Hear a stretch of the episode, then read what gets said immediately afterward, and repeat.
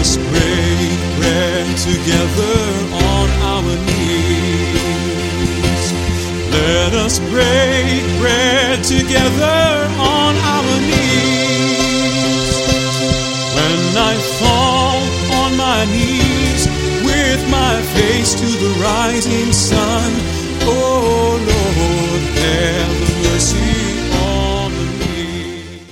Welcome to Words of Inspiration with your host and teacher, Audley McLean. And now let's hear from Audley. We tell our children, dream big, dream big dreams. Motivators, motivational speakers tell us to dream big. What's your dream?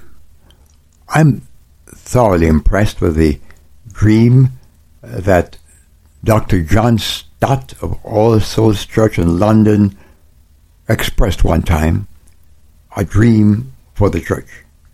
He says, I have a dream of a church which is a biblical church, which is loyal in every particular to the revelation of God in Scripture, whose pastors expound Scripture with integrity and relevance, and so seek to present every member mature in Christ, whose people love the Word of God and adorn it with an obedient and Christ-like life, which is preserved from all unbiblical emphases, whose whole life manifests the health and beauty of biblical balance. I have a dream of a biblical church. I have a dream of a church which is a worshipping church, whose people come together to meet God and worship Him, who know God is always in their midst and who bow down before Him in great humility, who regularly are at the Lord's table to celebrate His mighty act of redemption upon the cross, who enrich the worship with their musical skills, who believe in prayer and lay hold on God in prayer, whose worship is expressed not in Sunday services and prayer gatherings only, but also in their homes, their weekday work, and the common things of life. I have a dream of a worshipping church.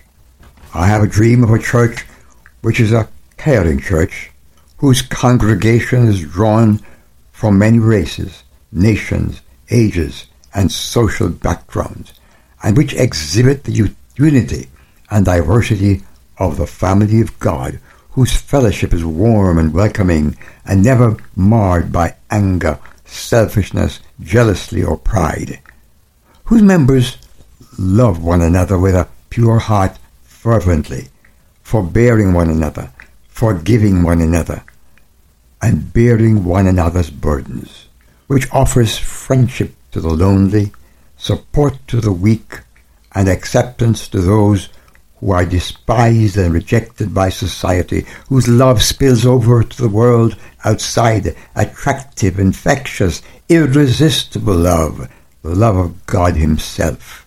I have a dream of a caring church.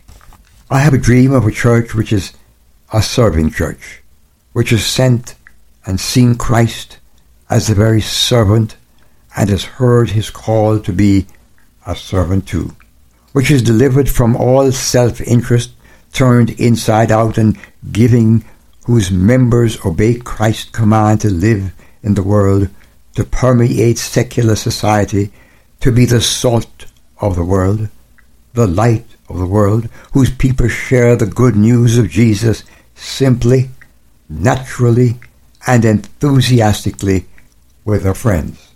I have a dream of an expectant church. God grant you and me the grace to dream like that. God will bring it to pass. Amen. I've wandered far away from God. Now